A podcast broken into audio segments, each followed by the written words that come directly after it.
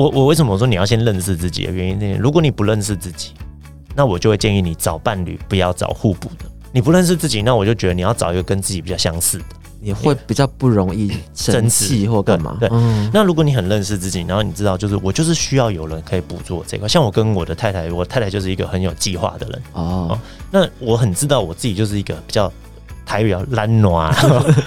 比较懒惰，就是什么事情都是很这种，我就比较急性的人哦，就是突然间想到要干嘛就干嘛的人。那我就会就知道说，哎，我要找一个伴侣，他是一个比较能够有规划的人，能够帮助我。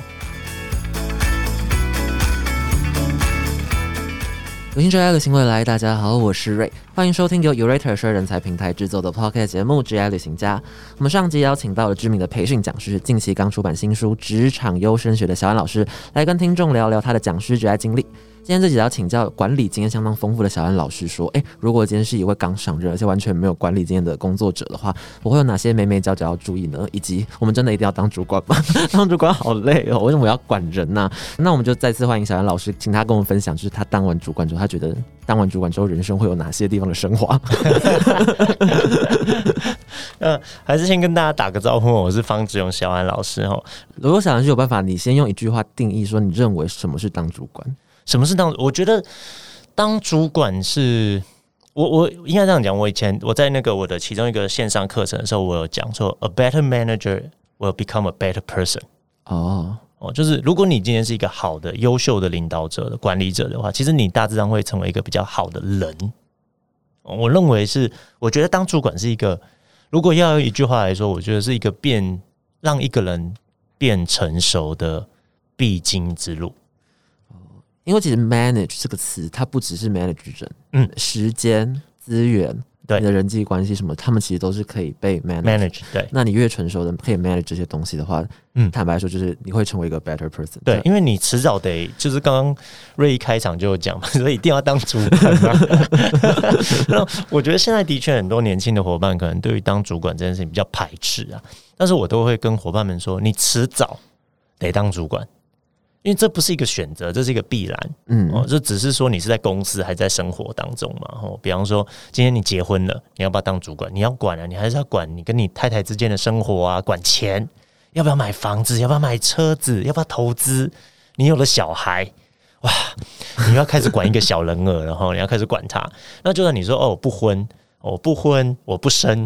也不买房，也不买房。哦，那我不用管人哦，总会啊，你有爸妈嘛，他也会老。哦，那等到他老了以后，我们讲说返老还童。哦，最近我还在跟我太太谈这件事情。那你在爸妈年华老去的时候，你要开始管他，你要管他的身体健康，你要管他的。很多爸妈可能年纪大了，就每天待在家里看剧，被认知作战这样，每天看剧。那其实你这个时候也要管他，比方说你要管他，带他出去散步啊，带他出去走一走，做健康检查，检查对。然后等他再老一点，你要管他财富。哦，他不要乱花钱，每天上网买药啊，动不动就诈被诈骗呐，还头会被倒会。对，那你要去管这些东西，那更别提他到最后人生的历程，他可能要进到医院里面接受治疗，你要管理他接受治疗这件事情，管理他的生命的时长这件事情。那我觉得这都是你迟早得面对的管理课题。那甚至你到最后自己，我们就都不谈别人，最后你还是得管理自己。等你，就算你说不婚，我不生小孩，不结婚，不买房等等，那你等到你年纪大，你还是要管你自己的时间，管理你自己什么时候退休，你要怎么样确保自己有一定的退休金可以过活，管理你的人，刚刚瑞讲，管理你的人际关系，到底最后你要留下谁是你的朋友，然后谁要来照顾你的晚年，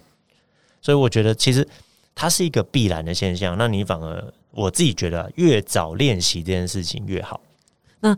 老师有觉得说是现在大家说 Gen Z 嘛，是 Gen Z 特别不想当主管，还是其实这个年纪人他们本身就是会排斥当主管这一件事情？我我觉得是第一个，当然我必须说，我认为 Gen Z 是的确比较不想要当主管。哦，那主要的原因，我觉得是因为，呃，其实我常说当主管是一个天时地利人和哦。比方说天时就是在对的时间点哦，比方说你的这个心智够成熟的时候，你当主管其实是一个很棒的事情。上一期我有提到，就是我很年轻的时候。当主管二十三岁，心智很不成熟。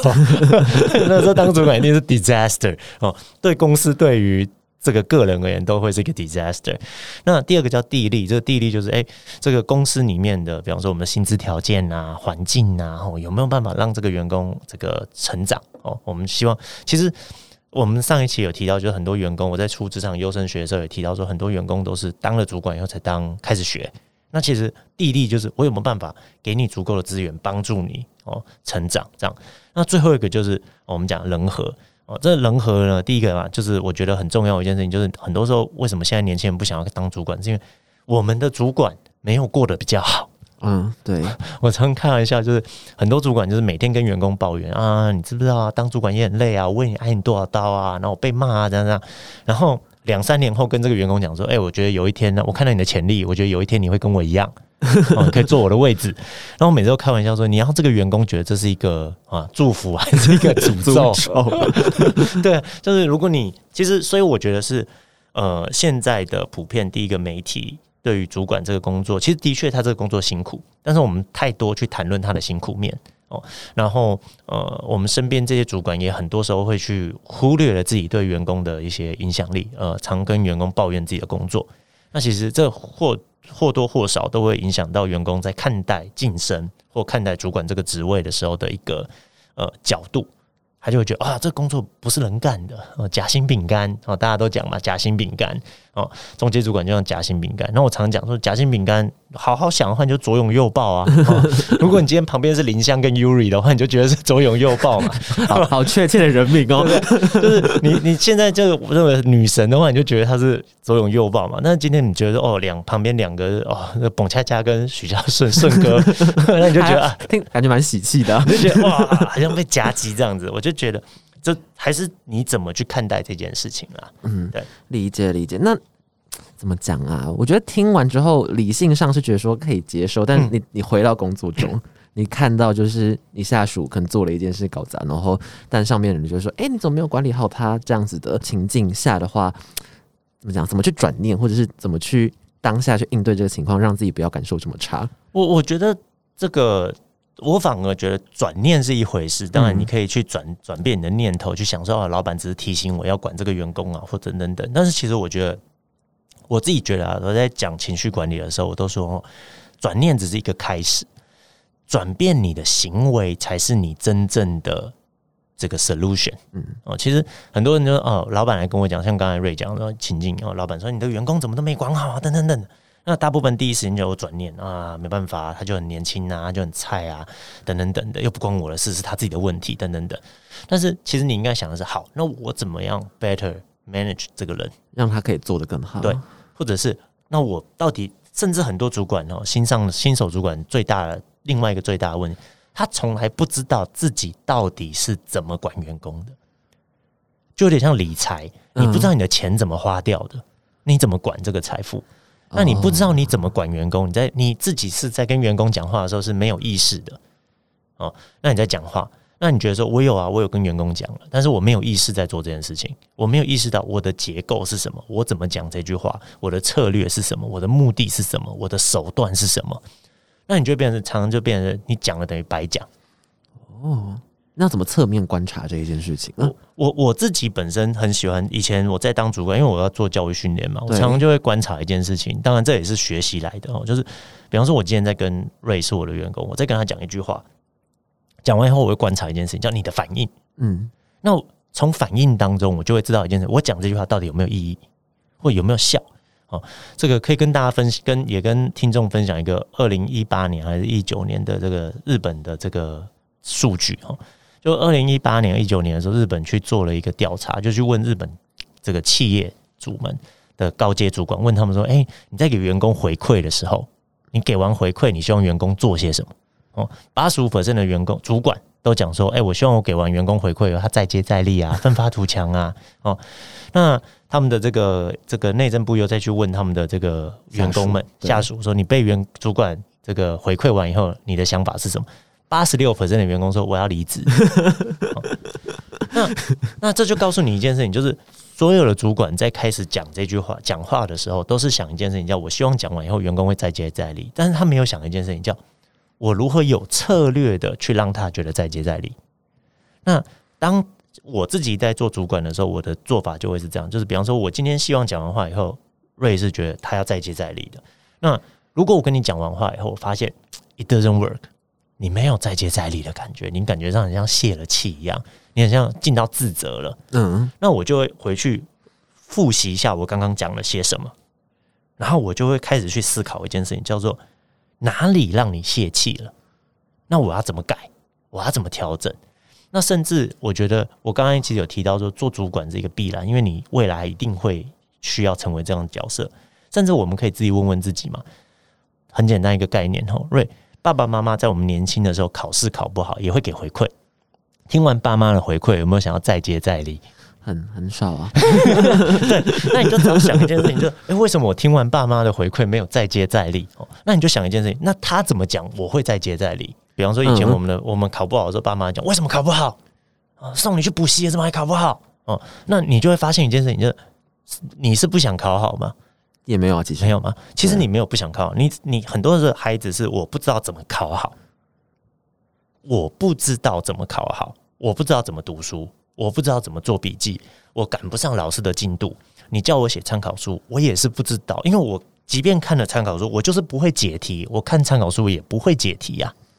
那但是很多的父母亲就觉得说，哦，我有给孩子回馈啊，我有让他去补习，那就跟主管一样，我有送员工去上课啊，我有给员员 员工回馈。那其实我自己在做管理的时候，就很多时候会去回想，第一个就是，好，我的父母亲年轻的时候给我什么样的回馈？那哪些是有效的，哪些是没有效的？我曾经因为谁的一句话，呃，有有很大的改变哦。那这句话为什么我会觉得有改变？哦，比方说以前我是这个，知道这个瑞现在坐在我对面，可能看不出来我是篮球队的哈。小时候 年轻的时候是篮球队，那曾经就是因为有的时候你碰到比你身材高大的球员，你很快可能投一球两球就放弃了，因为你拼不过他嘛。对，那曾经有个同学就来告诉我说：“你明明打很好，但是你太容易 give up。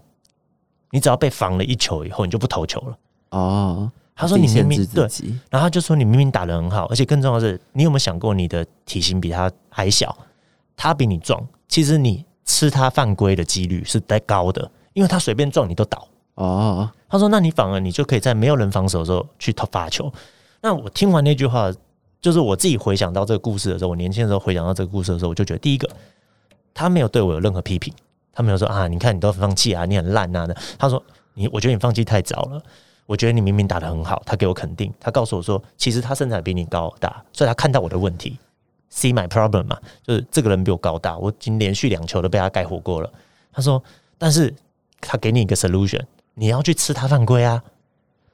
因为你比较小，所以裁判很容易就会吹罚他，那你就有机会可以投球，不会被他干扰啊。所以你要积极一点去做这件事情。这个时候你就会发现一件事，第一个，哦，我我从这里面我就可以拆解，OK，好，他没有批评我，他有肯定我，更重要，他有给我 solution，他有看见我的危，他有看见我所担心的地方，然后他让我去试一试。那这个时候我就会想，好，那这个时候我拿来对员工看看有没有用，有用，诶，那他就变成一个很好的管理工具。嗯嗯，所以我我觉得这个是你在做管理的时候所谓有意识的这件事情，就是你有意识说，我今天在跟这个人讲话或在做这件事情的时候，我的目的是什么？那我去管理我的行为，其实这个比转念更重要，去调整你在管理的时候的各种行为。嗯我觉得有意识的在讲话这一件事情，就是我觉得很精确，包含说不只是你讲出来的每个字，你要意识到你自己到底讲了什么，嗯而不是你当下接收到一个指令，然后下一说哎、去干嘛，就是你那个哎、去干嘛，其实就不是一个有意识的讲话，对对对就是一个应变的反应，它本身不是有意识的一个。我自己常，讲是反应跟回应是不一样，嗯就绝大部分的人。我们在日常生活当中都是反应。嗯嗯，刚才瑞讲说，员工那个老板叫你做一件事情，那你就叫员工去做。对，他们说：“瑞，你这个月的这个 podcast 跟小安老师哦，流量要增加 ten percent。”然后瑞就哦好，然后就跟伙伴们讲要增加 ten percent 啊，就这样。那它是一个反应，那回应你就会想一件事情，就好。如果我跟员工们说完要增加 ten percent，他们的 reaction 可能是什么？然后我可以怎么样去应对他们这样子的 reaction？我怎么样减少这个 reaction？那你就反而其实你会更有掌控性。我觉得这个对于一个为什么我说 become a better person？是你对于所有的事情，你的掌控度会越来越好，嗯，包括对自己的情绪。对，坦坦白来说，刚刚想要讲那个过程，就是你收到一个回应之后，你不要当下先讲，你先咀嚼一次，反轴一次之后，你再去讲这件事，其实不是很困难。嗯，对对对。但是我觉得有些工作的时候，可能要很急，或者是你当下情境怎样怎样怎样，你就会忘记要有这个习惯，所以这个呢是可能写在纸上提醒自己。嗯，以前我记得有一，因为我个性其实一个很急的人，嗯，哦，在工作的时候是现在看不太出来。那我以前我老板曾经跟我讲过一句话，叫做“当我跟你讲任何事情的时候，他我的老板说，你只要先问自己一句话，叫这件事情不讲会不会死人？他说，如果不会死人，那你就可以晚一点讲，你就可以想一下再讲，你就可以哦慢一点讲。因为比方说你今天火灾，你不用想说啊我要怎么讲，大家会比较不会这么惊吓。就因为它会死人嘛，所以你就可以很反应哦，会这个火灾，大家赶快跑。但是今天老板跟你讲一件事，你想说，这没有人命关天，那我可以先想一下，给自己一些时间。其实因为我自己个性很急，所以我每次我我以前我说我上一集有说到贵人嘛，就我老板常会跟我讲说，不要急。不要急，他说你很急，最后都是搞砸我。哦所以我，我觉得就是伙，我也想要提醒伙伴。其实从上一次的我们的 podcast 到这一集，我其实都想要提醒伙伴，就是很多时候你的急是自己来的，不是真的哦，这个有那么急。那反而你给自己一点点的时间去咀嚼一下，其实很多事情反而会变得更顺利，那你反而会更舒服啦。突然让我想到，我之前去看我的中医，然后他就把我的脉，然后他把脉之后，也不是说，哎、你哪里什么肠子有问题，我干嘛？他说你不要那么急。他第一个反应，他说你这种个性我看很多了，就是那种很急啦，什么事都很爱赶做啦，肠燥症哈，是大便对不对？然后我就我就说对，然后什么有时候那个胸闷浅眠对不对？然后说对，就太紧张了啦，你就很急，你想把事情做好。然后你你想一下，你这样很急做事情，跟你慢慢做事情，那个效率会不会有差？其实没有差别。其实的确啊，就是我我有的时候在台北是看到开车嘛，哦，大家常看到，比方说黄灯就很哦，踩油门再冲过去。那以前年轻的时候没有这个感觉，但我现在常常看到这样冲过去，就是你赶过去能多个几秒嘛？你下一个红灯就把你拦下一个蓝红红灯把你拦住，然后真的被你赶得好，你连续闯了四个红黄灯，好了，你真的快了几秒，没有几秒，真的没有几秒。然后说，而且我讲一个更实际的哈，你把这么多时间省下来了，那你拿来做什么？你生活比较好吗？啊，所以其实我也希望伙伴们可以去思考这件事情啦。了解了解了解。嗯我觉得刚刚讲到就是人格类型，就今天有一题就是我想到可能跟最近时事比较有关系，想要问老师，就是说因为现在很流行很多人格心理测验，像比如说 MBTI，现在韩国全国都会做这个测验，就连比如说你入职面试或干嘛，他都问说哎、你是什么，他们甚至会拿这个去筛选掉人。对对，有听说。然后其实他可能会强调说某些。人格特质的人，也不是说不适合当主管，但就是当主管会特别辛苦。嗯老应该说老师观察到，就是这样的现象是有嘛？那是怎样的人比较不适合当主管？跟他们有没有一些方法是他们三号还是得要当主管，他们可以当的稍微比较舒服一点，没有那么痛苦。我我我觉得其实呃，这个老子有讲嘛，知人者智，自知者明。哦，其实了解自己，透过这种呃心理学的测验啊等等，不管你今天是 DISC 啊 MBTI，其实对自己来说都是好事。你可以知道自己的优点跟缺点。哦人格的优点跟缺点，比方说刚才瑞讲，诶，我就是一个比较急性子的人哦，或者是呃，我可能是一个有些人叫口无遮拦型，就是他哦想到什么、情绪来了，想到什么就讲哦。那当你了解自己的这个人格特质以后，我我觉得是你才会知道怎么样帮自己。哦，其实刚刚瑞第一个问题就是说有没有不适合当主管的人？我觉得我自己的感受是有当主管会比较辛苦的特质哦，比方说比较我们讲比较纤细哦，比较敏感、比较敏锐的人。哦我们这几年在讲，我们讲说这个这个高敏感高敏感的人，对哦，他的确当主管他会辛苦一点，他不是不能当，是辛苦。辛苦的原因是因为他很在乎别人的感受。那做主管其实本身就是一个常常会要下一些艰难决定哦，比方说这几年你看 Google 也要 lay off 了嘛，哦，也要开始裁员。那对，经济不景气的情况下，做主管你就是要做出这样的决定，你要告诉员工说，哦，下个月你不用来了，哦，谢谢你多年的努力。光想到要起鸡皮疙瘩。那你又你又是一个高敏的人，员工哭你也哭，然后你员工还没有你哭的惨哦，然后你还一直跟他道歉，这样，那我觉得的确这样子的特质做主管会相对的比较嗯辛苦一点哦，在情绪上。对，哦但是我觉得没有不适合当主管的人，而是当你认识自己之后，你可以去找到一个副手来调配。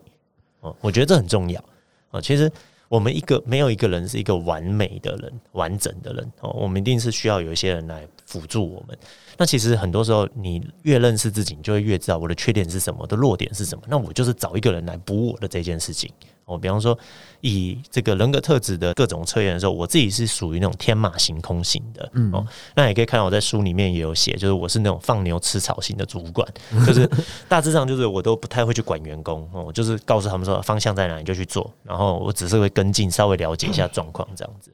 那我知道我自己的特点是这样，就是我是一个天马行空，然后放牛吃草，不太喜欢管员工的人。那我就会知道一件事情，就是你还是要当主管啊，还是要管啊。所以这个时候我就会找一个副手，他跟我的个性可能会有一点点的落差，他可能比较一板一眼，比较讲究规矩，讲究计划哦。那甚至是我会去找另外一个，我常常我找副手不会只找一个，我喜欢找两个副手。那一个是什么？执行力很强，因为天马行空的主管最常见就是没有执行力嘛。讲一讲都没有人去做，手就一抛，然后啪掉地板上。对，那我可能找一个很有计划的人，然后找一个执行力很强的人，那我们两个人，我们三个人加加在一起，变成最好的三角战术。对，那我觉得，所以其实没有不适合当主管的人哦，只有不够认识自己，然后没有想办法找出一个可以支撑自己成为一个更优秀主管的一个伙伴。那我反而觉得，透过这个心理学的测验也好，这些人格测验，去更了解自己之后，你要先接纳一件事情，就我一定有缺点。我们最怕的就是大家做完这个人格测验以后，每个人都只看到优点，就哦，我就天马行空，我很有想法啊，等等等啊。但他没有想到，哦，你有优点就一定有缺点，那你就要想，那我找怎么样的团队来补足我的缺点？坦白来说，我觉得这个其实是最近心理测验的那些网站的烂伤了，因为他们满想要满足那个心态是说，很多人然后想要播自己，然后就是他生活中可能很常遇到一些困难，他说哦，其实我哪边很好啊，嗯只是他想要满足这种情绪价值，但是他可能对于刚刚提到缺点或者相对来说比较劣势的地方就。一一笔带过，说就如果像老安老师刚刚讲，你更严肃去看待这个缺点或弱项，然后去找一些同盟。而且我刚刚想到，其实无论是你在职场上，甚至是你人生中，就是有些人都很需要这样的同盟。像比如说，有人说，比如说你要找伴侣，就要找跟你的性格互补的。我我觉得这个瑞讲的这个很重要一件事情，就是呃大家因为我念心理学，所以我后期都读心理学，所以很多人都会问我说：“那小韩老师找伴侣要不要找互补？”然后其实我我为什么我说你要先认识自己的原因是，如果你不认识自己，那我就会建议你找伴侣不要找互补的。哦，就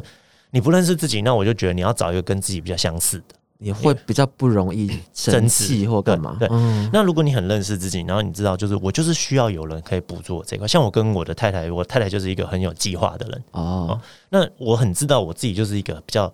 台语比较懒惰，比较懒惰，就是什么事情都是很这种，我就是比较急性的人哦，就是突然间想到要干嘛就干嘛的人。那我就会去就知道说，哎、我要找找一个伴侣，他是一个比较能够有规划的人，能够帮助我。等于我是油门，他是刹车这样的概念。那当你很认识自己，你去找一个跟你互补的人，你会知道说，哦，我是因为需要他，所以我不是不是不会去看他不爽，我会觉得是说。他在帮你，他在帮我。但是如果你不认识自己，你去找一个跟自己互补，我跟你讲啊，很多公司都是这样，一开始老板都会跟我讲，小安，我要找到一个跟我互补的人，找进来会把他弄死，因为怎么看都不爽，干嘛来找我查？对，然后一开始都跟人家讲，哦，我只要找一个跟我互补的，然后进来以后就那个主管就每天就定那个员工，那其实我就会跟这个主管讲说，其实你不认识自己，你不知道你为什么要找一个互补的，那你干脆找一个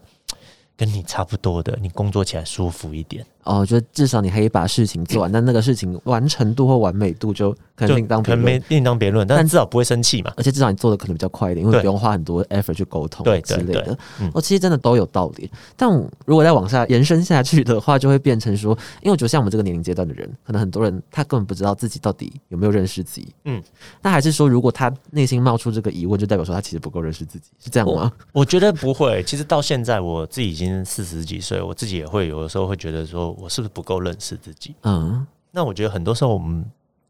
不够认识自己的原因是，第一个是，呃，我们讲在讲自我觉察的时候，我们有讲两个阶段，一个是外在觉察，一个是内在觉察。那所谓的外在觉察，就是我知不知道外面的人到底对我的评价是什么？对，哦，比方说，有的时候我觉得自己是一个很有创意的人，但是可能在现实生活当中，瑞觉得说哪有创意啊，就就没有我感觉良好。对，那这是一个外在觉察。那另外一个是内在觉察。那其实很多伙伴，年轻的伙伴最大的状况会是内在觉察过于差。哦那为什么叫内在觉察过于差？就是他不愿意去承认，大部分的年轻人啊，我们在年轻的时候都不想要去承认，其实我们是有人格缺陷的。我们都会讲哦，是因为外在环境造成我的人格缺陷。我。怎样怎样后，我一定可以我一定做更可以怎样对嗯那其实当你开始承认一件事情，就是当你的随着，所以当然这个 MBTI、DISC 我还是觉得可以做，因为他至少给你一个方向，大致上的方向。但是我还是会建议伙伴们，就是去承认，当你能够很很这个诚实的承认说，哎、我是人格上有一些缺陷哦，像我都跟我太太讲说，其实我就是一个很懒的人。我说我是一个很懒，我很有想法，但是我很懒，所以我一定要有一些方法逼自己去做事哦，逼自己去产生行为这样子。那当你越能够承认自己的弱点的时候，就表示你越认识自己。对，嗯那我是觉得，就是年轻伙伴慢慢可以去接纳自己。其实这几年大家在心理学也很多都讲，就是去承认自己并不完美，并不是一个错事啊。对，就应该说后来意识到自己的缺点的点，其实很多时候真的是就你踩过的坑够多，你就突然发现说，你发现你做某件事就一直会搞砸，你就突然说那就是你的缺点。嗯如果你发现了自己的呃这个人格特质，在不同的领域下，可能不同的情境下，你在做事情的时候，不同的反应的时候，你就可以透过这样的概念去思考，说，哎、为什么我会有这样子的行为，嗯或者是为什么会这样子？别人都不会有错，为什么会有错？那你可以更认识自己。所以，那你在当然这个找工作上面，哦，或在职业上面，也可以有更好的选择。我觉得，理解理嗯解。好，那我们今天这集的最后呢，当然想要让大家带一些 know how 回去。嗯嗯就如果说我今天实际上我真的是一个新官上任嗯的状态，但如果我担心我自己可能，比如说像刚张老师讲的太极啊、三把火啊、嗯这种状态，有有哪一些东西可以是，比如说我可以实时拿来自我提醒的一些要点，可以请夏老师跟听众朋友分享一下吗？其实我觉得这个你要怎么样预防新官上任三把火这件事情，是第一个是你要先给自己一些时间去认识你的团队哦，哦。其实我觉得很多的主管他会进到新官上任三把火，第一时间他想的一件事情都是事情。哦哦，他想要立刻立功，对，那其实也不只是立功，我觉得是很多时候，因为这个想想看嘛，你怎么晋升的？哦，绝大部分的伙伴晋升都是因为事情做得好，所以晋升。嗯，哦，很少有人是因为人际关系做得好所以晋升哦，尤其是初阶的主管。那你在晋升之前就是一个执行者，那你晋升完以后，人是这样的惯性的动物哦。我晋升前是因为靠执行，比方说业务好了，我业绩很好，所以我晋升哦。那我业绩很好，晋升之后，我一定想一件事，我要业绩更好哦。那这个时候就开始啊，我要定定新的目标啊，逼大家把事情做好啊，等等的。那但是其实你晋升之后，你应该先给自己一点时间。是第一个，你有没有知道你的老板对你的期待是什么？哦，其实很多时候新官上任三把火，大家都想一件事情，就烧到员工。其实不是，很多时候就是你的火烧到老板。哦，老板根本没有希望你就是 调业绩呀、做一些有的没有的哈、哦，他只是希望你来帮他稳住军心而已。然后没想到你上来以后就把军心都打乱了。那第一个会斩你的就是你的老板嘛，哦，所以我觉得第一个就是你要花一点时间去跟你的老板沟通，就是他到底对于你晋升成主管的一个呃期待是什么，他想要你做些什么，然后你怎么样有心有策略的去做这件事情。那第二个是，我也希望，不管你今天是空降还是你是这个晋升上，我也希望就是去去跟你的员工们聊聊哦，因为如果当然你空降你是需要花更多时间去跟员工聊，因为你要不认识他们。但是如果你是原单位晋升，那你可以跟你的同事聊一聊，就是诶，你在当我们在当同事的时候，可能有一些工作的状况是不好的，或工作的方法是不好的，那我们可以来调一个 priority 哦，就是哪些是想大家想要先调、想先调整或想要先改善的东西。那至少你确定一件事情，叫你的新官上任的这三把火点的是员工想要点的火，嗯而不是你自己以为大家想要点的火。然后再来是在这个沟通的过程中，你还可以做一件事情，就是你可以去评估到底你现在能不能做。嗯，哦就有的时候你只是一个晋升一个小主管，然后你就把自己看得很像是你晋升成总监，然后就黄袍加身。那因为员工有的时候也会对你有一个错误的认知，比方说今天这个瑞晋升了，他可能晋升成一个呃副理哦，但是我以前小安是你的同事嘛，我是你的员工，现在是上司了，我就跟你讲说啊，瑞，你要帮我们谈加薪呐，哦，你要帮我们谈工时太长啊。重点他忘了一件事，你就是一个副理，你上面还有个经理，在上面还有个总监。那其实这个时候你有这个新官上任的时候，你跟员工聊一聊，就是哎，这个哪些是我权限内可以帮忙，哪些是我权限外，我不能现在不能动，就防止他们自己期待，然后又自己失望，然后还要把情绪丢给你。对，所以我我自己会很。建议大家就是新官上任，你要怎么预防三把火？第一个很重要一件事情就是你要好好先去跟你对上对下的伙伴沟通一下，对，然后再来是你要确立你自己的权限在哪里，然后第三个是你要跟你的伙伴好好谈谈，就是他们对你的期待，老板对你的期待也好，员工对你的期待也好，然后去聚焦这件事情。哦，就是不要有错误的期待。其实人跟人之间常会，我很喜欢有个电影讲过一句话，叫做“人跟人之间哦，常常会出现的问题就是什么？太多的期待，太少的沟通。嗯，就是我都很期待他会干嘛，但是我们不去对焦一下，就是我的期待你到底做不做得到？哦，那我觉得这个是你新上任主管的时候一定要去做的事情。嗯，了解了解了解。好，那么今天节目最后还是要让小安老师稍微介绍一下 近期出版的新书，虽然好像不算很近，去年的十二月的，去年底出版的新书《职场优生学》，里面大概讲了什么样的内容呢？里面呃，我们分了二十五个章节，然后会从一个伙伴晋升成主管之后，他从心态面的调整，然后一直直到他可能在做管理上面，不管是向上向下的管理，给回馈啊，教育员工啊，或跟主管合作这件事情。上面可能会碰到的情境，那我们都是用情境的概念去跟伙伴们分享，就是在这个情境，如果你碰到这个情境，有什么方法可以解决？然后有没有什么样心态的转换啊？有什么样的小 tips 可以让你们使用？那我们的定位是一本参考书 啊，就是你可以把这本书收在你的办公室的那个抽屉里面背着。对，然后接到了一个招式，被被老板挖了一个坑，然后被同事挖一个坑，赶快拿出来看一下，就哎，小杨老师这边有讲到，那你就可以看看。怎么样去应用？那我觉得会比较有帮助。了解了解，所以听众朋友，如果你听完这一集，然后呃，你就觉得说，哎，如果说。哎，如果说哎，我现在准备好，好像真的可以当超来，我就接接看这个主管了。但是你怕有一些你要天 life 外什么陨石啊、流星砸在你身上，可能会砸死你的话，就买好这本书，然后准备在你的书桌上面。嗯，你老板突然闯过来做什么话，你就立刻翻，